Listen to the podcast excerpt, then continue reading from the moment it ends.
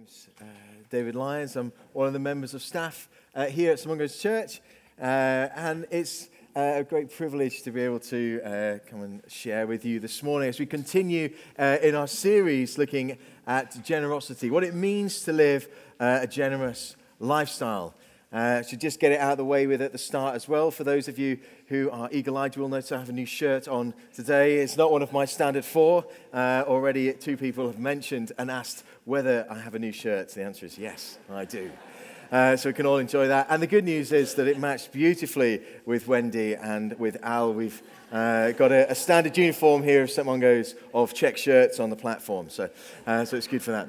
Uh, so uh, as we approach this series uh, on generosity, it's important that we keep in mind uh, what Ollie mentioned last week as he introduced us uh, to this uh, to this series, that living a generous lifestyle uh, is not simply going to be a series all about money. This is about uh, how we use our time, how we use our talents, our possessions, to display the generosity of God to others. Living a generous lifestyle is about our entire lives.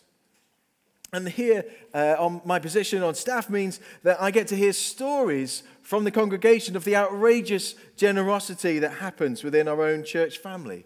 I hear about the times when uh, someone's car is broken down and another member of the congregation gives them a car, or, or prayer cells who regularly meet week after week, some for decades, to pray for the church, for the world, for people uh, in our congregation who are sick and unwell. I hear stories of people who give money to people in supermarkets, of someone who gave use of their home so a family could go on holiday, someone who gave up a perfectly excellent window seat on a plane in order to swap with someone who probably had the worst seat um, on the plane, just to bless them. I hear about uh, our Christmas gift collection, which is now over sixteen thousand pounds.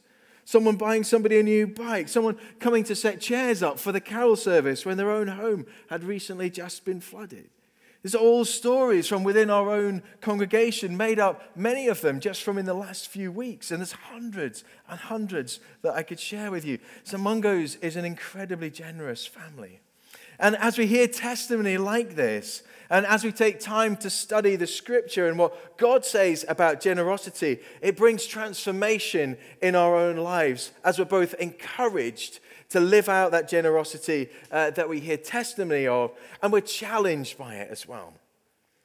Ollie last week showed us how God has been so generous to us and why he's been generous to us, and then what we can do in response to that generosity, which was this cycle that he showed of thanksgiving leading to praise, and where, where faith arises and we trust God more, and so our, our fear falls, and then generosity flows, and we have this repeating cycle of generosity. And it's all very good, isn't it, in theory, but the reality of living this out can be quite difficult. It's far easier to complain than to be thankful. It's easier to worry about our finances than to be confident in God's generosity. It's easier to spend money on ourselves, to use the things that we have to do the things that we want to do, to use our time to do only the things that we want to do, to pray for things that are happening in our own lives rather than seeking to pray for others around us. We often want to be generous, and so our attention is to do so. And yet we can fall into holding on to what we have, or, or trying to solve things in our own strength and our own wisdom. I know that I can often relate to what Paul says in Romans seven. It says, "For I have the desire to do what is good, but I cannot carry it out. For I do not do the good I want to do, but the evil I do not want to do, this I keep doing." Why is this? Well, to find out, we need to head back to the beginning of the Scriptures, to Genesis. So in the ancient world, the kings and the rulers, they'd use their authority to order people around them, to have things made, to, to decree laws, uh, and to define how society operated. They also got to define what was good and what was evil. And they'd make statues and images of themselves to be worshipped. And the Hebrew word for that is selim. It means idol or image. The Israelites, however, did not see their kings, so Saul and David, et cetera, uh, as gods. They saw them as rulers, as kings, as leaders. The Israelites saw God as God, and they're not permitted to make images of him to worship. We're talking here, though, about the Israelites, and so, of course, they had to have a go, uh, but it always went horribly, horribly wrong. To not make an image of God was really unusual in that culture, in that time. And one of the main reasons that the Israelites were not to make an image of God was that he'd already made an image for himself. In Genesis, we read how the formation of the world, God is the one with authority. God is the creator. And importantly, for what we're thinking about today, he's the one who defines what is good and what is evil. And at the end of each day, we read about God looked at what he'd made and declared it was good. And at the pinnacle of his creation, he made humanity. And he calls them the image of God. And he gives humanity the authority to rule. Genesis one, twenty-eight to thirty-one says this: God blessed them, and he said to them, "Be fruitful, increase in number, fill the earth and subdue it. Rule over the fish in the sea, the birds in the sky, and over every living creature that moves on the ground." Then God said, "I give you every seed-bearing plant on the face of the whole earth, every tree that has fruit with a seed in it. They'll be yours for food, and all the beasts of the earth and the birds of the sky and all the creatures that move along the ground, everything that has breath of life in it. I give every green plant for food." And it was so. God saw all that he'd made, and it was very good.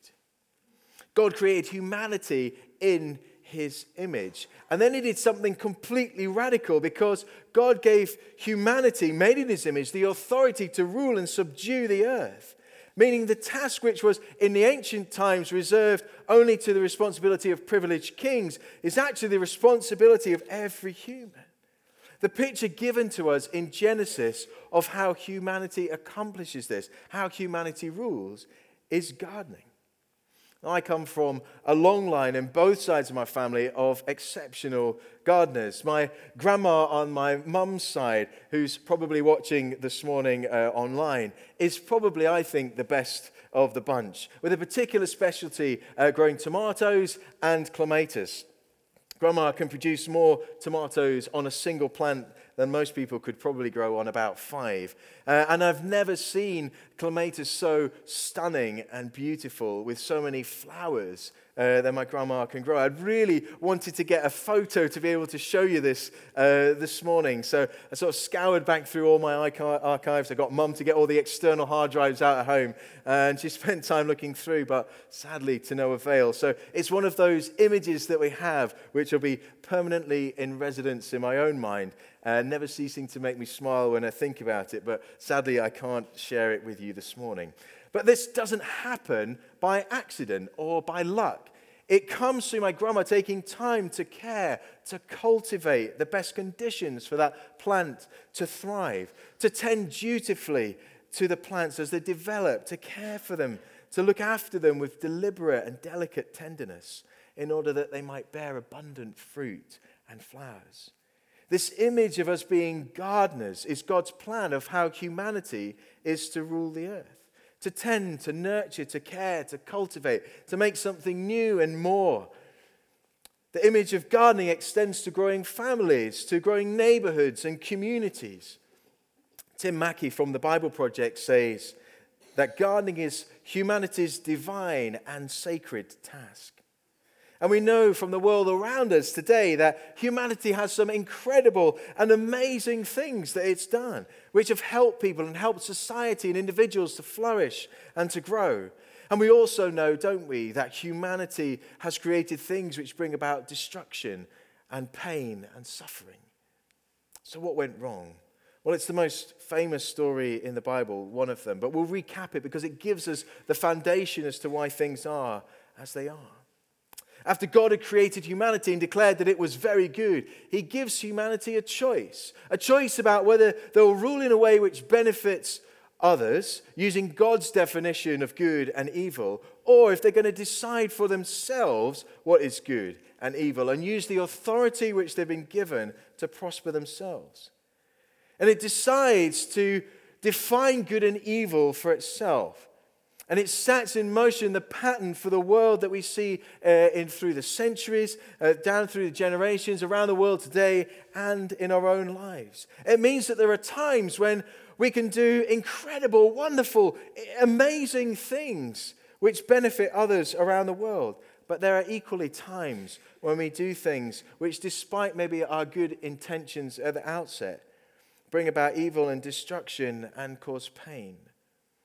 And the word that the Bible used to talk about this is sin, and it affects every single one of us. Since the very beginning, humanity decided they would use the authority it's been given by God to decide good and evil for itself. Paul writes about this in Romans one, verses eighteen to twenty-five. He says, "The wrath of God is being revealed from heaven against all godliness and wickedness of people who suppress the truth by their wickedness, since what may be known about God is plain to them because God has made it plain to them. For since the creation of the world, God's invisible qualities, his eternal power and divine nature have been clearly seen, being understood from what has been made, so that people are without excuse. For although they knew God, they glorif- neither glorified him as God nor gave thanks to him. But their thinking became futile, and their foolish hearts were darkened. Although they claimed to be wise, they became fools and exchanged the glory of immortal God for images made to look like mortal human beings and birds and animals and reptiles." So since the creation of the world, God's generosity has been on display, and it's ultimately been revealed in the person of Jesus. And yet rather than thank and praise God, humanity exchanges God for images of God, for idols that we've made. Think back to the kings of the ancient world, how the kings made images and idols of themselves to be worshipped. Today's idols have changed their appearance. They're no longer statues made of wood and precious metals, but are maybe leaders of nations. They're tech inventors, they're sports stars, their teams, their political ideologies, their scientific theories, it's music, artists. It's, the list is long. Tim Keller says, "An idol is whatever you look at and say in your heart of hearts, if I have that, then I'll feel like my life has meaning. Then I'll know I have value. Then I'll feel significant and secure." Modern culture, particularly in the West, will often look back and laugh at ancient idol worship practices. But the truth is, they're still in the business of exchanging the glory of the immortal God for man-made idols. They just look a bit different.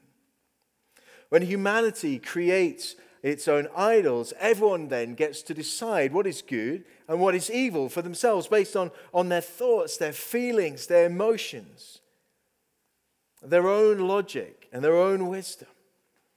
And when this is the case, it becomes very easy to deceive ourselves, particularly when our own interests are involved.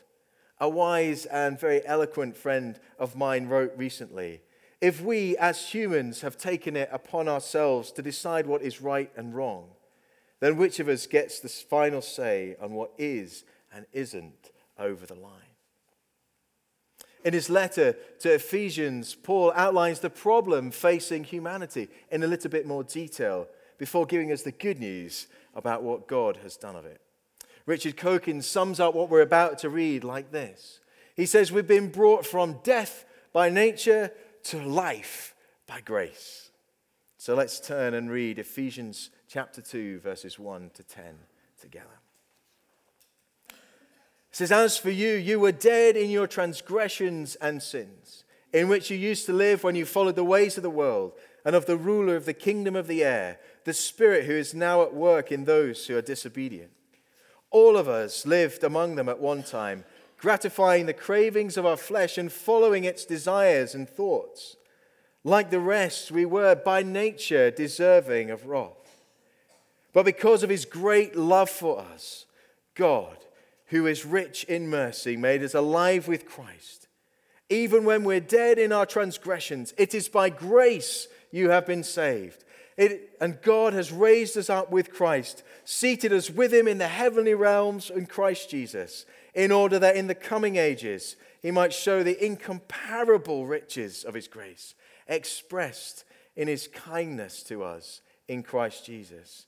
For it is by grace you have been saved through faith, and it's not from yourselves. It is a gift from God, not by works so that no one can boast.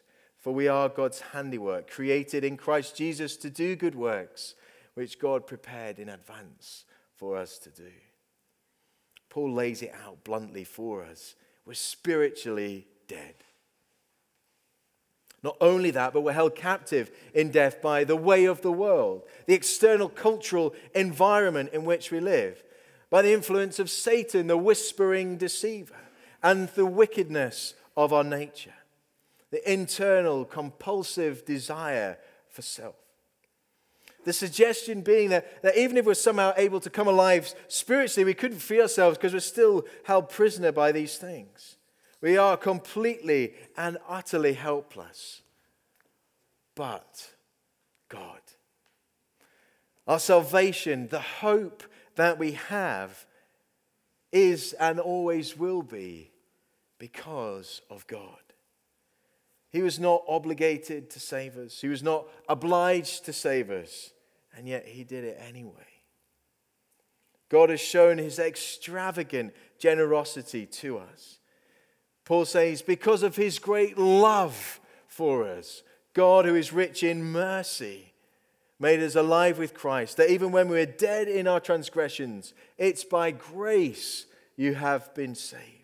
And God raised us up with Jesus Christ and seated us with him in the heavenly realms, in order that in the coming ages he might show the incomparable riches of his grace expressed in his kindness to us.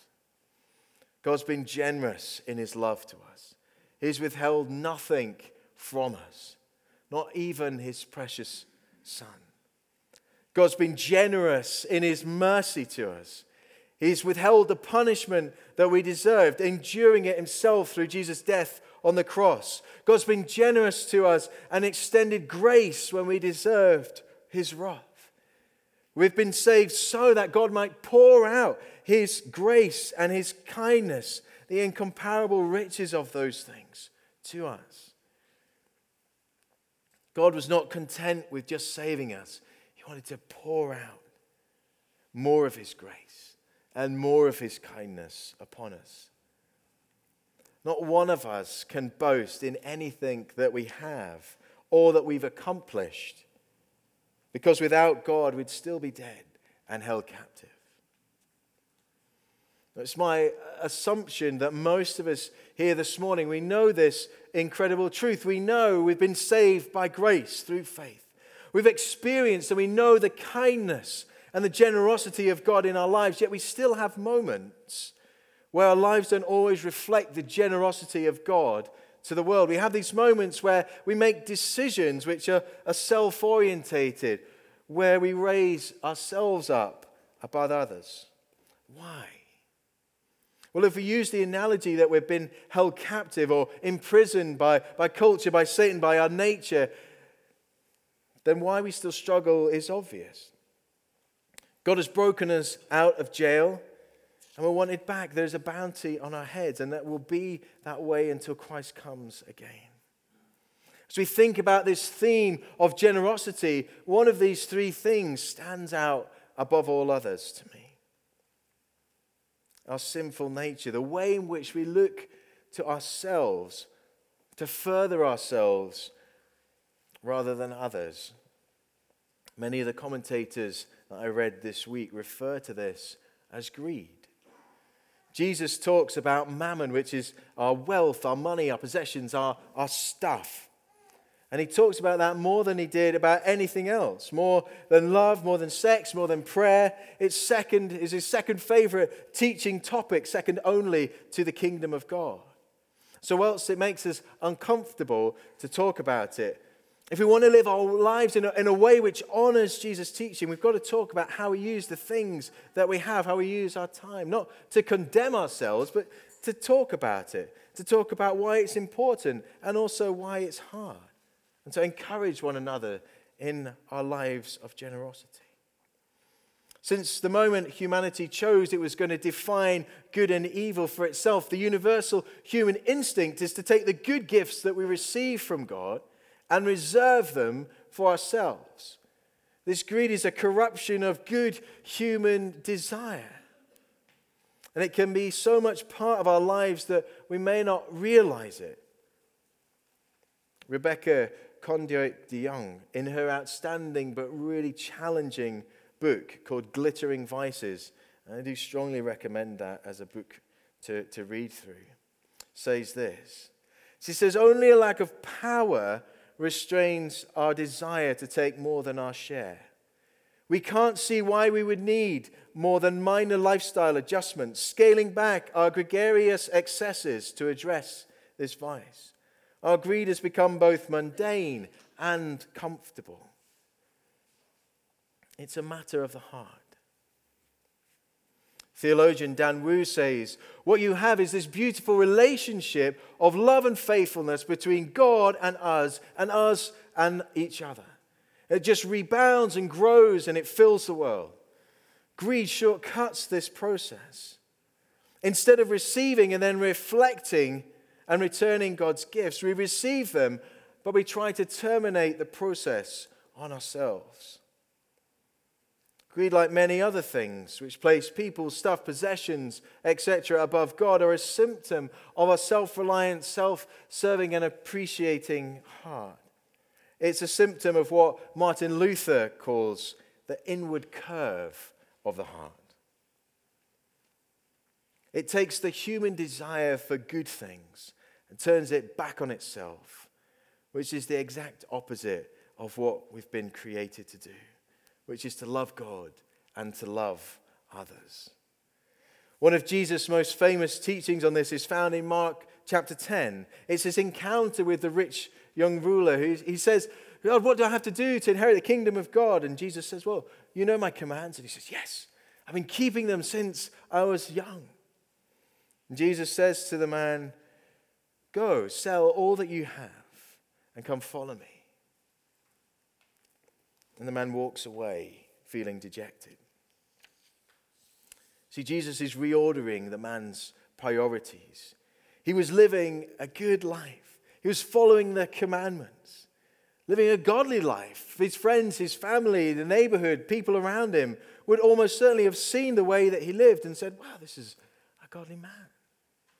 And yet Jesus sees his heart, and he sees at a heart level there's an issue. His motivation for following the commandments was all out of alignment. Greed was so much part of his life he hadn't realized. And so Jesus then tried to reorder his deepest loves. He challenged the man to reorder his priorities, and he walked away feeling dejected and downcast. I often wonder if Jesus was stood before me and he saw my heart, would he suggest some reordering and some reprioritizing? Quite possibly. I know there are certainly moments when I feel similar to Greek philosopher Aristotle. Actually, this is probably the only time I feel similar to the Greek philosopher Aristotle. When he says this, he says, now I had discovered the great pearl. To buy it, I had to sell all that I had. I hesitated. I'm not stood here uh, confessing that I always feel like this. But I'm just being honest that there's sometimes when I hesitate to hand it all over to God. I try to fix things on my own and through my own wisdom, my own strength, my own resources. There are times when I know that I need to give something away, and I hesitate and just hold on just for a little bit. I had a moment like this earlier this week, actually. I was, I was praying for what we should give as a family to our Christmas gift collection. I said, surely I've misheard you, Lord. I'll sleep on it. Funnily enough, I woke up and it was the same. When asked to give something up to follow Jesus, the man hesitated and then he walked away Jesus and access to the kingdom of heaven stands before us. The great pearl. Do we do the same? Or do we fall on our knees? Do we surrender ourselves once more to the one who gave up everything? The one who held nothing back in his generosity to us? We're all going to have moments of hesitation. It's how we decide to respond after that, which is key. What God has done through Jesus is astonishing.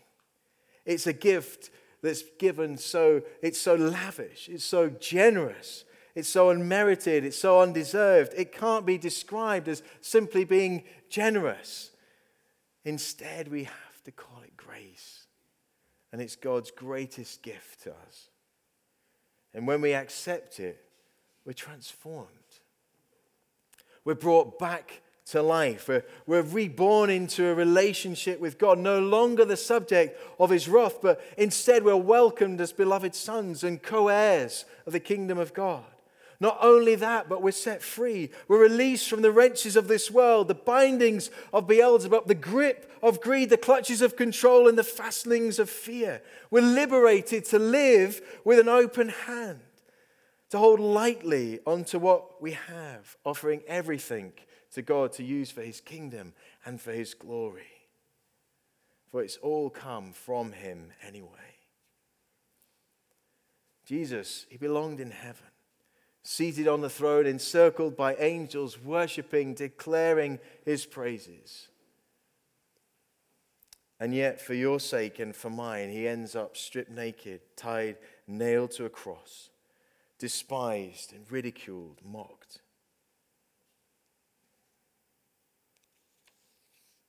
He did this out of his great love for us. And if we choose to accept this outrageous gift of grace, then it changes everything. It's a spiritual rebirth which happens. We're no longer dead, but made alive in Christ. Our relationship with God is restored back to how it was in the beginning, where through Jesus we have this authority to rule in partnership with God in his creation, to get back to our divine and sacred task of tending, nurturing, caring, cultivating, growing this world so that it reflects the glory of God. As we're filled with his Holy Spirit, he continues to knead the truth of the gospel deep into our hearts, which in turn leads to transformation of our hearts. They no longer turn in on themselves, but turn outwards towards others. Perhaps you've heard this good news many times before, and this morning you're being brought back to a place of wonder. Like we sang, let there be wonder. Brought back to a place of thanksgiving and praise for what God has done, what he's freed us from, what he's rescued us from, because of his great love for us, because of his great mercy and his kindness. Or perhaps this morning this is the first time that you've heard this good news, that God loves you so much that whilst you were still far away from him, maybe even anti him, he sent his son Jesus to die on a cross, taking upon himself the punishment which you deserved. And in doing so, provided a way in which you could be set free, to receive eternal hope, eternal life, and be restored once more into this relationship with the Father. It doesn't matter who you are, where you're from, what you've done, God loves you. And he's shown it to you already by his extravagant kindness and his extravagant grace in sending Jesus. It's a gift which is only to be received.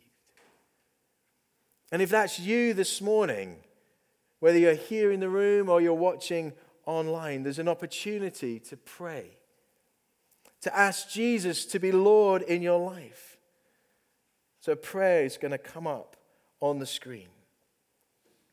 And if you want to make a decision this morning to ask Jesus to come and be the Lord of your life, to say sorry for the things that you've done wrong, to thank him for dying on a cross for you, and to ask his Holy Spirit to come and live within you in order that you might live an overwhelmingly generous life. And I invite you to pray this through with me now. Lord Jesus, I'm sorry for the things that I've done wrong in my life. Please forgive me. I now turn from everything I know is wrong. Thank you, you died on a cross for me so that I could be set free. Thank you that you offer me forgiveness and the gift of your Spirit. I now receive that gift. Please come into my life by your Holy Spirit and be with me forever. Thank you, Lord Jesus. Amen. If you've prayed that this morning for the first time, then I want to invite you when we go back into worship shortly. I'd love you to come to the front so we can pray with you, so we can talk to you about what the next steps might be. We've got an Alpha course, which is starting on uh, Thursday, the twenty-sixth of January, here in Belerno at the Ministry Centre. And that'll be a great next step for anybody who's looking to explore the Christian faith and explore that outrageous generosity, that outrageous gift of grace. We were spiritually dead, bound in captivity. And God, moved by compassion and love and kindness, has rescued us. Our response to God's generosity and his grace is to live lives of thankfulness and praise and open-handed generosity to others. Tony Payne puts it like this: the generous grace of God liberates us to be different people, people of lavish generosity. Let's pray. God, your generosity, your mercy, and your kindness towards us is astonishing. It's so lavish, it's hard for us to wrap our heads around it. We thank you for sending your Son to pay the cost of our sin. We thank you that in rescuing us, you didn't hold anything back. Even whilst we were far off, no hope or no entitlement of rescue, you came. We thank you that you didn't give us what we deserved, but instead you generously gave us grace. And we praise you for your goodness and your kindness. Would you send your Holy Spirit to come and show us once more the immeasurable riches of your grace and kindness towards us, in order that we might be transformed to live lives of generosity to those around us? Would you come this morning? Would you release the shackles which seek to keep us bound to this world and keep our hearts turned inwards? Would you come and let our hearts be moved towards others, to see others in the way that you see them?